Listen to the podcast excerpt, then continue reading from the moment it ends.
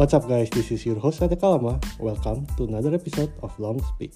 In this episode, we are joined by Rajiv Lamba, CEO and founder of Neurosensum and SurveySensum. I hope you guys enjoy. Hi, Rajiv. How are you? Hi, Satyam. I'm doing good. I hope you're also doing well. Yeah, thank you for joining the podcast, Rajiv. Where are you staying right now? I'm currently in Singapore. I stay here with my family. Okay, nice. So you grew up in India, right? That's correct, Satya. Yeah. Yeah. Can you share a bit more about your childhood? What was it like? I think my my childhood was uh, fun. I used to, you know, uh, play a lot during my childhood days uh, with my friends, with my cousins. So those are the memories that I've got. But I used to also study hard. Mm. But I used to also play hard. So my childhood was fun. I think I believe it, it was one of the best childhood that uh, any kid can get. You know, roaming around with with friends, uh, playing in the gardens, playing sports with my friends. So it, it was it was great childhood that I had. Wow. So what was your dream job when you were in childhood? What did you want to be? See, uh, my dream at that time was to become a sportsman. Ooh. So I wanted to become a cricketer when I when I was a kid. Wow. Cricket is one of the sports that Indians play a lot. So that was my dream when I when I grew up. yeah. So yeah, what what happened? Why did you you know stop dreaming? I think it's not that I stopped dreaming, but I think uh, you know at that time it was possibly the lack of facilities, the lack of connections and somehow when I grew up, then I thought, uh, okay, let's let's focus more on studies. Then mm. I hmm. became, I did my engineering. Post that, I got interested in marketing, and I, that's where I did my business uh, masters in business administration. But I still love sports, so I think it was just uh, you know sometimes things that don't turn out the way you want them to, to turn out in life, and that was one of those things in life. Yeah. yeah. So are you, are you still playing? I watch cricket a lot, but I do play some other games. For example, I do play tennis.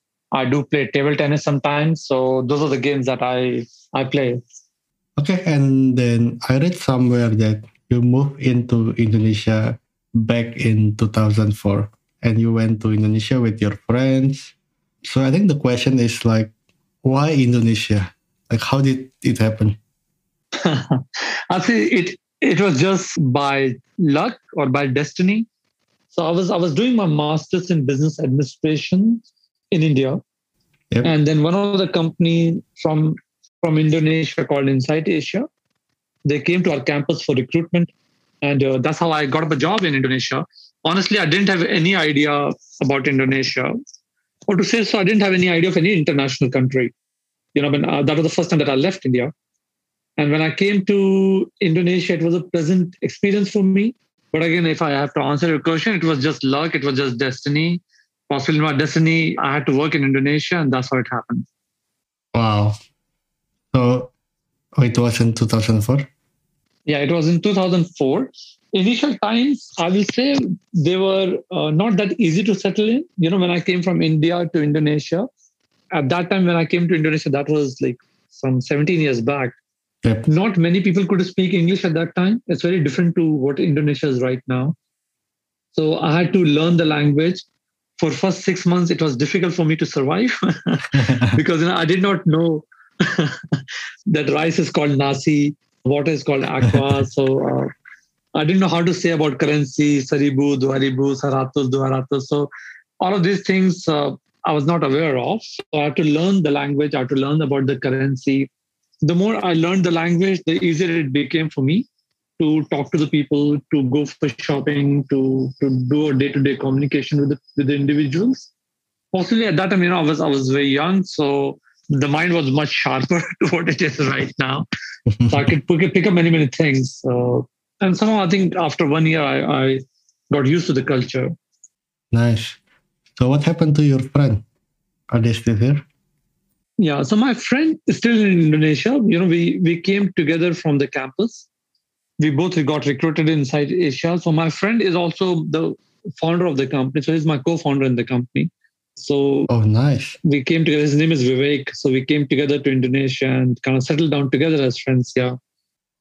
Okay, so what did you like the most about Indonesia?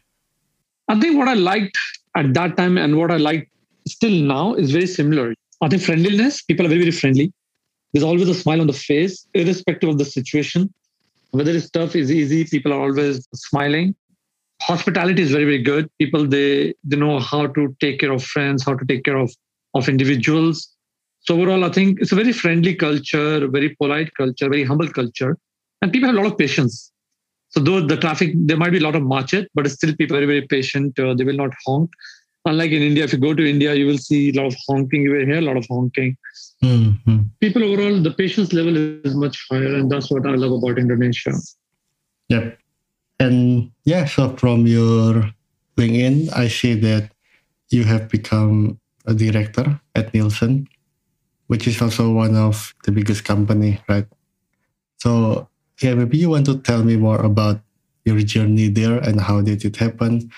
Yeah, so I think see, I had a very interesting journey in Indonesia. I started in Insight Asia, Yep. which is one of the market research company. So from Insight Asia, I went to uh, Mindshare, which is uh, one of the media firm of WPP. And then from there, I, I joined Nielsen, again in the consumer research division. So all my life, I've been in consumer research or media research. And post Nielsen, I joined Kadence International in 2011. It was a very small company at that time where I joined as a as a director. I got some shares in the organization. So then I grew Kadence International and I left it. Then the company got sold to one of the Japanese firm. And then I left in 2017. And 2018, I started my own company called Neurosensum. So that's that's my, my journey Hmm. in Indonesia. So tell me more about how did you start Neurosensum? What was the initial idea like there? Yeah. Because till 2017, when I looked at the last 30 years, the market research has been very same. You know, the, there has not been many innovations in, in the field of consumer research. Still, it was very claim data based approach that I ask you and you tell me. So I, when I looked around the world and I saw that technology was really shaping up the way consumer research happens, and I wanted to shape the entire industry, bring new innovations in the field of market research, add more technological element in the field of consumer research in Southeast Asia. And then we looked at some of the techniques of neuroscience based research, like you know, facial coding, eye tracking, brain understanding, so that without even asking you, can I read your subconscious response? Can I know what you're thinking? How's your facial expressions? And where are, are your eyes moving? Which can be done both offline as well as online. So the idea was that how we can make this these technologies popular in Southeast Asia as well as Indonesia, and how we can go beyond what consumers say. Because you know, as you know, consumers in Southeast Asia they tend to give you very nice and polite answers. Yeah, yeah. Yeah. so if you ask them suka, pasti mereka bilang suka, that doesn't mean that they will buy. Yeah, true. So the idea idea of starting Neurosensum was to go beyond what consumers say and to read their subconscious mind, and that's how the company started uh, in 2018. I'm curious about about how you start, right? I think starting a company is very different than your previous role, especially this is your first startup or first company, right? Before you were a director in a very, you know, quite big company and you have all the resources.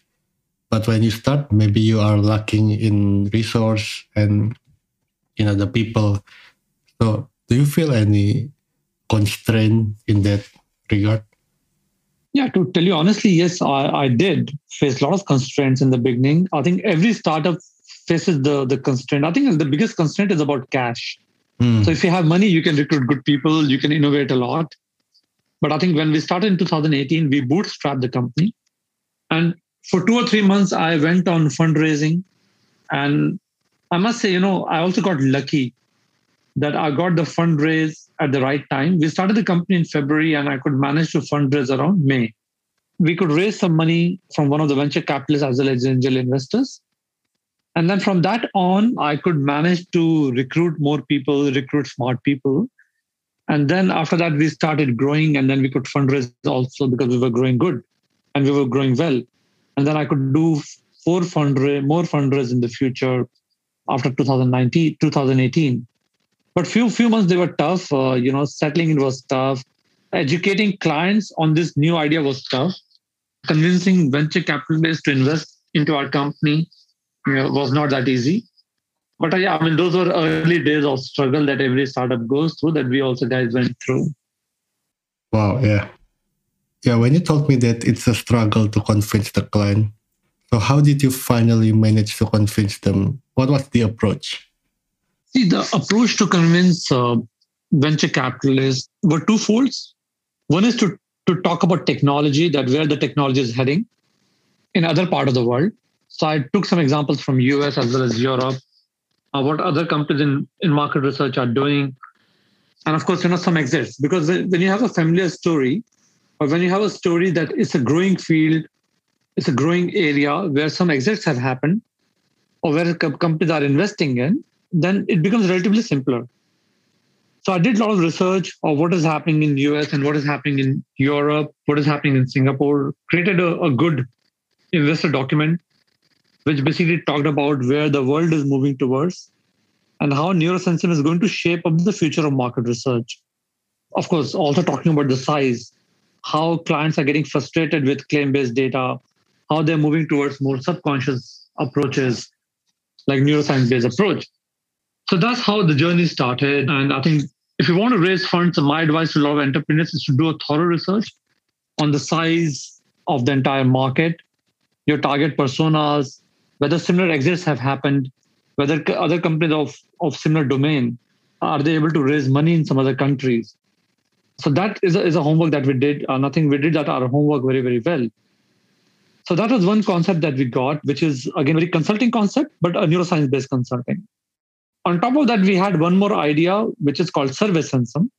It's another brand within the company, which is a survey platform. So, in case you cannot afford consulting services because consulting is expensive, then you can use a survey platform, which is how we created SurveySensum. So, we had these two ideas to begin with, and our investor liked kind of both the ideas, and that's how we could manage to raise money, showing our neuroscience consulting approach and if somebody cannot afford consulting, then how they can use a DIY, do-it-yourself survey platform. That's called SurveySensum, which is our customer experience, customer feedback platform. Hmm. So when you first started, who is your first client and how did you convince them to use your service or product? So when we first started the company, our, our initial clients were from companies like, you know, Sari Roti, uh, Darya Varia. So initially, what we did was to show our approaches to them, and of course, you know, we went with with a discounted price in the initial time because of we were showing something new to them, and it takes time to convince people. And the proof of the pudding is when you eat the pudding. To show them our algorithms, that these algorithms, when you read the brain, this is the kind of engagement output that you can get. And of course, we also did our own pilots internally which was funded by the company. So during these pilots, we created a lot of use cases where we tested ads, uh, our own cost. We also tested packaging, and then we went to the to this client. We showed them what all we have done, you know, which is almost like selling by doing. So we created a lot of these use cases. We did our own internal pilots, and we showed them the results.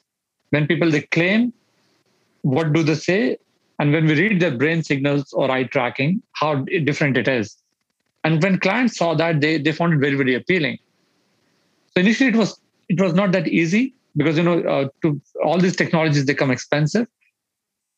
So people were not willing to pay the premium because uh, we were very new. We were uh, we are almost a startup and we had to prove the concept to them. But over time, when they tried it, they liked it, they could see the results themselves. They could see that their sales were going up, uh, their images were becoming better, their positionings were becoming better. They could understand how a neuroscience-based approach can add elements beyond claim data and when they, they started using it, they started believing more.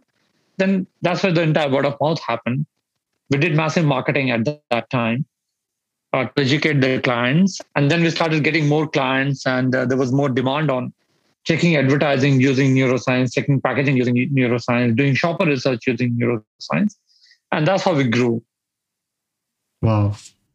So tell me more about how did your previous experiences play the role in being the CEO of Neurosensum?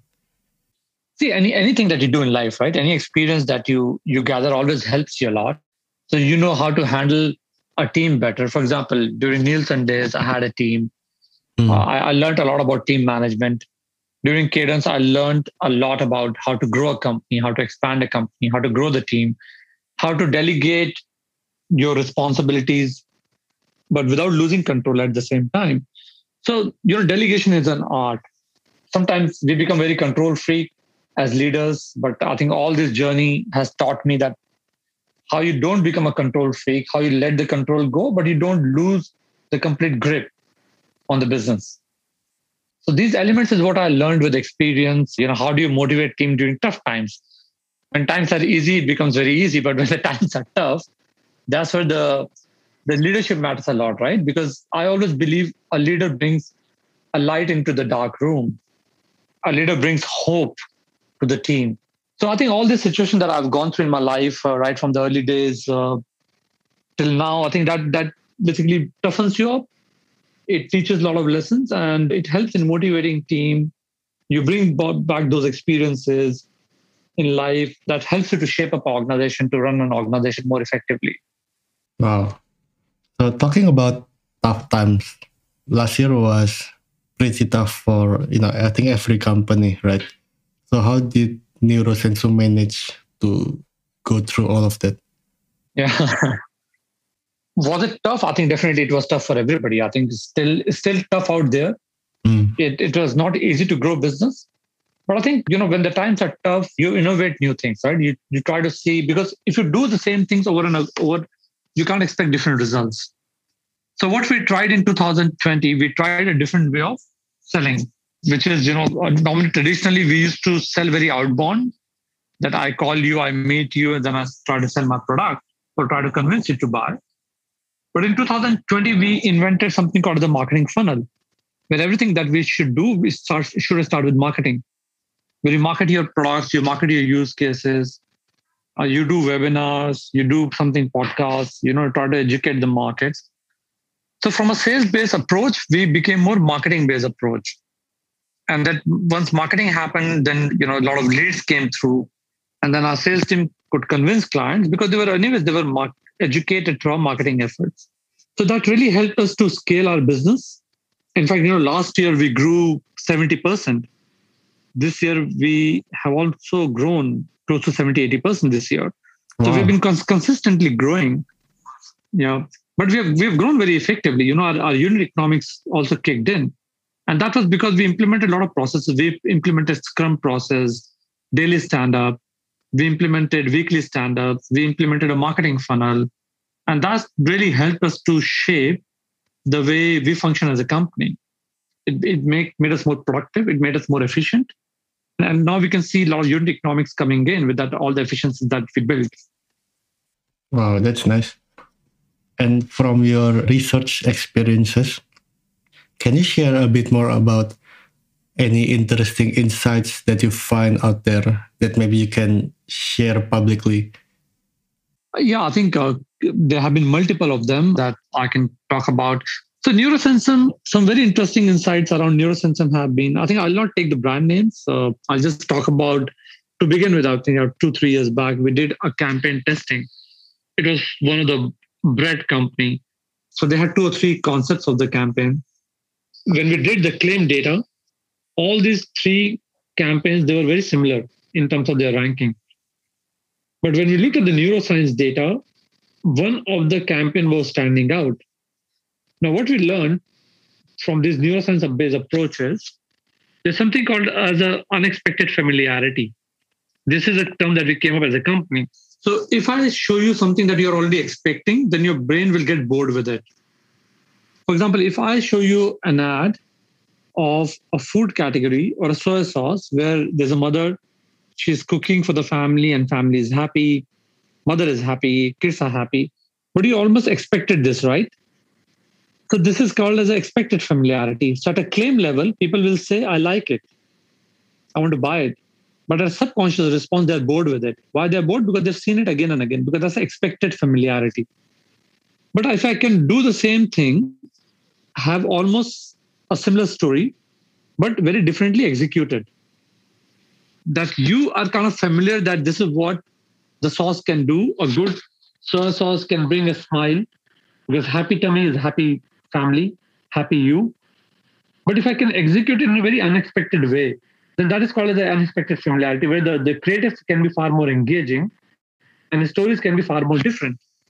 So if you can bring more unexpected familiarity into your campaigns and into your execution, that's where the differentiation happens. So this is some of the insights that I want to share here. Uh, don't make, make things expected and familiar because that becomes boring. At Acclaim data, people say, I like it, but your brain is not engaged. What you need is, need, need is an engagement of the brain. And that's what the neuroscience-based approaches tells, tells you. It tells you second by second, frame by frame, which parts are engaging, which parts are boring, so that you know that why something is boring. Is it that you are just trying to copy somebody else, having very similar themes that other people have done, or you're trying to do something which is very unique and interesting, but at the same time, the settings are relatively familiar, or the context is relatively familiar. Wow, that's very interesting. So, how did you find that insight? What kind of you know neuro research did you do? So the multiple methods that we use. Something one is called as a EEG device, which you put on the head of the consumer. So you invite them face to face, and you put the the device on their head, and where they're, they're looking at something, you read their brain signals. You know how the brain is responding. That's called brain brain mapping. You're mapping the brain. Second is is using facial expression. For example, if you have to do something online, I send you a link. Uh, I, I request you to access the link, and I ex- request you to give me the access of your camera. We can read the facial expressions. So while you're watching something, we can know whether you're happy, you're sad, what emotions the faces are. There are 80 muscles that we have on the face. These, this entire algorithm works on the how you muscle move your facial muscles. And the third is something called the eye tracking where using the web camera or we can give you a device that you can wear. And wherever you're looking, we are recording your eye movement. Which part of the ad you're looking at, which part of the packaging you're looking at, which part of the planogramming you're looking at, how much time are you spending, what is your pathway journey, all of that can be done using eye tracking. So these are some of the approaches that we use with clients depending upon the use case. Oh, that's very interesting. I'm still curious about when you first started, right? So when you first came up with the idea of Neurosensum, until how long did it take for you to really execute it? Like, is it instantly or in a few months or how long did it take? See, uh, perfecting an algorithm takes a lot of time right? To, to perfect our algorithm to the level of 90, 95% accuracy, it took us almost one and a half years. So initially, when we went to the clients, algorithms they were 60, 70% accurate for brain mapping. For eye tracking, it was 70, 80% accurate. But then, you know, with more use cases, you can refine your algorithms, you make it better. Now, but once after one and a half years, we could take the accuracy up to 90, 95% level in terms of reading the brain signals or eye tracking or facial expressions. So it's a journey that you have to travel, right? You cannot make things perfect right on day one. Wow. How did you convince people to join your company instead? You know, because maybe they have options, right, from other tech companies, maybe even the big ones. But how did you convince them that, you know, Neurosensum is the right place for you? Oh, that's a very interesting question. I think the way we convince people before sometimes we still have to convince in a very similar manner. So when you're trying to convince senior people to leave their current comfort zone and join you, you have to show the vision. You have to show that where the world is moving towards. What will be the world five years down the line? And how, as an entrepreneur, how are you trying to be a part of that new world? So this is what I did initially. You know, when I when I was trying to recruit good people I was trying to tell them, you know, where the world is going to head and how neurosensum and SurveySensum are, are going to shape the way future of market research happens. And of course, people who are educated, those who have been in the industry for long, they, anyways, they know it. But sometimes, you know, it's, it's the fear of unknown which stops them to move out of their comfort zone. So initially, it was telling them what's happening in other part of the world, what's happening in US, what's happening in Europe, what's happening in Singapore and Australia, and how these things are coming up in our part of the world. And if we don't change ourselves, then possibly five or 10 years down the line, we might be redundant, right? So it, it was all, almost like coaching them, telling them where the, where the things are moving towards and where the world will move towards and what the new world will look like and how these are the trends which are emerging and how conventional companies are struggling in the developed nations and how these new technologies are evolving and how everybody from conventional companies are moving into these new aged consumer research companies. So this is this was my pitch a uh, long time back and, and the pitch has been very consistent. Of course technologies have evolved more right? Ai is playing more of a role. Neuroscience is playing more of a significant role but overall, I think the pitch has been relatively similar. But of course, there has been the advancement in the technology which has come in. Wow. And talking more about you know employee, what kind of people are you looking for to join your company? So I think it, depends. For for Neurosensum, if you talk about Neurosensum per se, the people that we are looking for are the people who are passionate, uh, who have some consulting experience, but who are passionate to learn new things, who are ready for the change. Because if you just want to do the same thing that you have done before and you don't want to change, then possibly this new age environment or tech environment is not very suitable for everybody. So I normally, for Neurosensum, me or as well as my leadership team, look for people who have hunger to learn new things, who are passionate to make a change into the way things they work. So those are the kind of individuals that we normally tend to hire in our organizations. And, and I think if I have to add a few more things, I will say, you know, change is the only permanent. Yeah, so, yeah. so I normally look for leaders or individuals who are ready to change, who are ready to drop their baggage when they come in the in, a, in our setup because our setup is very dynamic it's not everybody's cup of tea and startups are not any, everybody's cup of tea because startups can be very, very dynamic the way they work. But if you're ready to change you're ready to drop your baggage and you're ready to learn new things and and also the ability to get your hands dirty right? When you come from a very very big company at times you can delegate everything because there, there's a big army of people that you have got. But when you're in a startup you don't have that luxury of having such big teams. So you have to be ready to roll up your sleeves right from day one and I look for individuals who have that hunger, who are ready to roll up the sleeve, to be working almost as they're the founder of the company, and especially for the senior leadership. They have to feel that this company belongs to them. I give them a lot of authority to work, but at the same time, the expectations is that they work in a very similar mindset like the way I work, which is very hands-on, thinking that it's their own company that they're trying to grow, is their own company that they're trying to ensure does well in the future as well as in the current situation. And these are kind of individuals that I normally look for in the organization. And from the founder perspective, what do you think is the hardest things that you do? Is it, you know, managing the people? Is it hiring? Is it, you know, getting investors to get on board? Is it finding customers? Yeah. I think I'll say the hardest thing are normally three. And I think that possibly goes for many entrepreneurs. First is to get regularly, you know, to, to get fundings, to find investors who can believe in the vision. Because money is out there, right? But having people or investors who are aligned in the vision becomes very, very important, who understand your domain and they understand what you're trying to do. So having investors who are aligned in the vision is very, very important who can go with you hand in hand and who can support you at the same time. So that I think becomes one of the most critical things. So it's not about just getting money, it's about getting money from the people that you want to get money. That's number one. Second, hiring the right leaders. I believe a team is what is defined by the leader.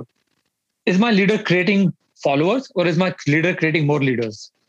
So I like leaders who can create more leaders so that you don't always have to look at outside for hiring you can groom your own team because if you have a mindset that uh, you know as a leader i want to create more leaders that's a very different mindset to to thinking let me create more followers so that that is another thing which i really put my effort on uh, no, I've not been right always 100% of the time, but there have been times where I've been right, where there have been times I've been wrong. So these are the two critical elements I'll talk about. And third, I think is constantly motivating. I think, you know, during this COVID time, you're not able, we are not able to meet our team frequently. A lot of time we are working remotely. That face-to-face interaction is very limited nowadays. But how do you motivate yourself every day when you get up in the morning? How you motivate your team regularly to aspire for more, to dream for more, is something I think is another third element, which is hard, but it's, it's what is expected of the of the leader, anyways. Wow. Yep. That's very interesting. And I'm also curious about you know your personal life, right, Rajiv? So do you have any preferred methods of learning when you want to get updated of new stuff? Is it you know books, blogs, or maybe even podcasts or anything? So I think, see, I, I normally follow multiple areas for learning, Satya. So I like reading books. I like listening to podcasts. I attend webinars. I'm not able to attend face-to-face conferences. I think none of us are. But I look at attending a lot of online conferences for both my personal growth as well as my professional growth, which means both soft skills as well as hard skills. I, I like to read a lot. I like to read Wall Street, CNBC, Economist, uh, I spend on the average in a day, I spend close to one to two hours reading books. And these books can be technical, they can be motivational, they can be spiritual. I do read a lot of different kind of books.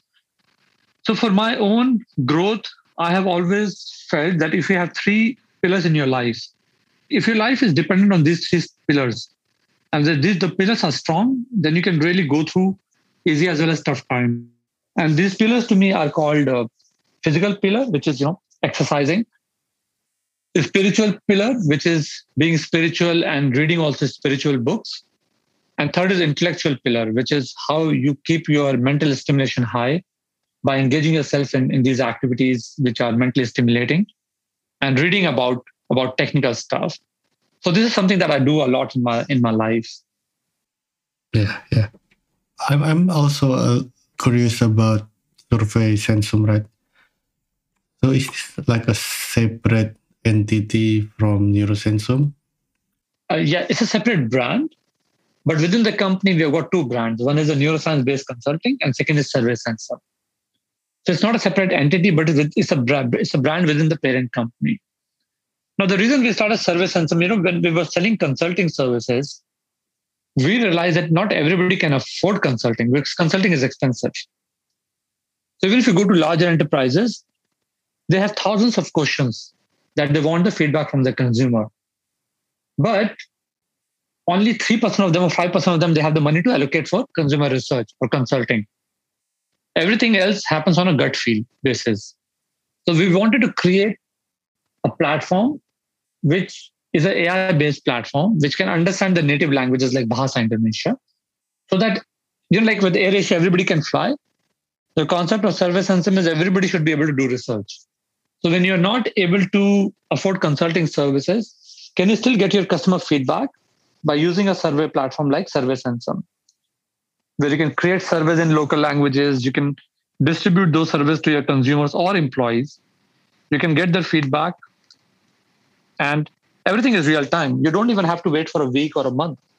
The moment customers give you feedback, you can look at the reports, you can look at the dashboards live onto the platform itself with an AI based platform, everything happens within the platform, right? From creating surveys to looking at reports, what your customers are saying, everything within the platform. And it's, it's a real time platform. You don't have to wait for weeks or months, which is what normally tend, people tend to do in consulting services. And that's how the, the, the SurveySensum model works. For this, I see that, you know, SurveySensum has gathered very, you know, awesome and big companies is the approach similar with neurosensum or do you yeah. Or yeah or does it require a different approach it requires a different approach because SurveySensum is a SaaS, which is software as a service. So it's more of a subscription based selling. What we also do with SurveySensum, we do it as an omni-channel integration, which means using SurveySensum API, company can plug it into websites, they can plug into app, they can plug into the CRM systems, their social media integrations. So the way it works is, you know, the moment your customers are touching a brand as service, immediately a survey goes to them, and you can look at those results real time. So the selling this is more like a subscription based selling, a SaaS based selling. And then we also have a client servicing team or what we call the customer success managers. They, they ensure that the product is implemented well, customers are using it on a regular basis. If they have any issues using our, our software, how can we resolve these issues? How can they use our software more and more to get consumer insights? Yeah, so it's a very different approach to neurosensum consulting. Yep, nice. So yeah, I got this little game. So how this works is I will mention a few variables and you will give each of them a score based on your experience, right? Whether it is, you know, relevant or not relevant. So zero being not relevant and 10 being very relevant in your journey. Okay? Sure. Okay, first is intelligence. Intelligence, I believe, is of course uh, it's relevant, but I will put the relevancy around seven. Even if you're not super intelligent, it doesn't mm. really matter. But you have to be a bit smart, of course. You have to be a bit intelligent to do anything. But I, will possibly rank rate it as six or seven. Okay, nice. Next is luck. You have to you have to be at the right place at the right time. If that is called luck, uh, of course you have to be lucky at times uh, that you can get the right person to meet. Uh, you can be at the right place at the right time. But again, I think you can create luck you don't have to wish that you, you can be lucky, but you have to create your own luck. So I'll put luck as four or five. Wow. Okay. Then next is hard work. Hard work, to me, I will rate it as 10. So I will possibly, you know, you mentioned scale of zero to 10, or right, uh, which is 10 being most relevant. I might even rate it beyond that. I might rate it even 11. Wow. So nothing succeeds like hard work. I mean, you have to really work hard to be lucky in life. My belief is, you know, the harder you work, the luckier you get. And my entire philosophy of my life, you have to define one thing on which my life success has happened is hard work. I think intelligence, luck, you might not be intelligent, you might not be the most super smart person in the room, but if you work harder than others, if you work harder than your competitors, if you can ignite passion in yourself as well as your team to work hard, then you will always be successful. There might be down moments, there might be up moments, but if you can just continue striving hard, working hard, never giving up, if you can build that resilience, if you can build that grit through your hard work, I think to me that is the most important fundamental of success. Like 80 or 90% of the time people they become successful because they work hard. 10% time they become successful because they're smart. And if you have a combination of both then of course you're super successful but i'm always on the verge of becoming looking at hard work as my, as a measurement of success. Wow yeah. Okay then last is network. Me network i will possibly put it around 8 or 9 my belief is you know in a day we have very limited time right because you're working. But you also need to network. But networking with the right people is very important networking doesn't mean that you go and attend every meeting every network meeting of course the more meetings you attend the more people you meet the more you can learn from them but you have to utilize your time very effectively because there's so many things that you can achieve in a day so I'll give you my own example, uh, Satya. Like, you know, four or five years back, I will network with everybody, with anybody, and go for every networking meeting. But over time, in the last five years, I've become very judicious that what kind of meetings are important for me, what kind of people that I want to network. You want to network with people who are positive. You want to network with people that you can learn something from them. You can. You want to network with networks who can inspire you. So networking is important but I'll say put a thought of having judici- being judicious around that networking is even more important because you want to give time to your family you want to have the time for your own reading you want to have the time for your own spiritual growth as well as personal growth and the time for work. So it has to be a combination of all of these elements that we have to consider while networking. So i'll put around eight or nine. Okay. Nice. Thank you so much rajiv. Thank you so much for the time.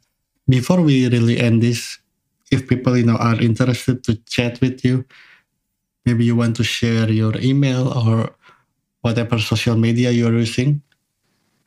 Yeah. Uh, so if somebody wants to interact with me, got some questions, you can reach out to me on LinkedIn.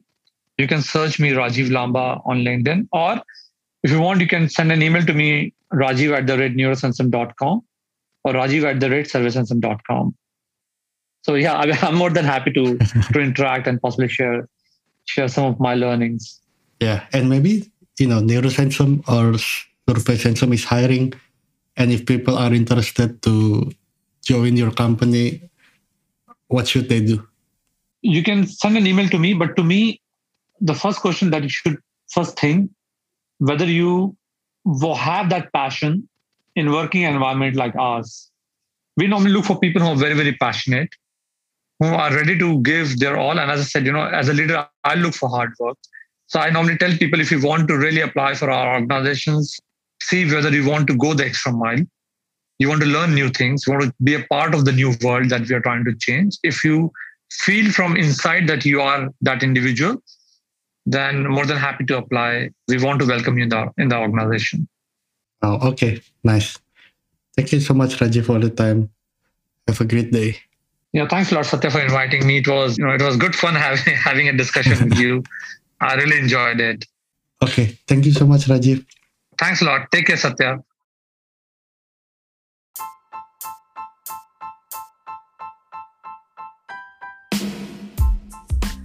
Hi guys, thank you for listening to Long Speech, a podcast about startups where we are joined by founders and VCs sharing their stories and insight. Follow our Instagram at Long Speech for more updates. See you next episodes. Bye bye.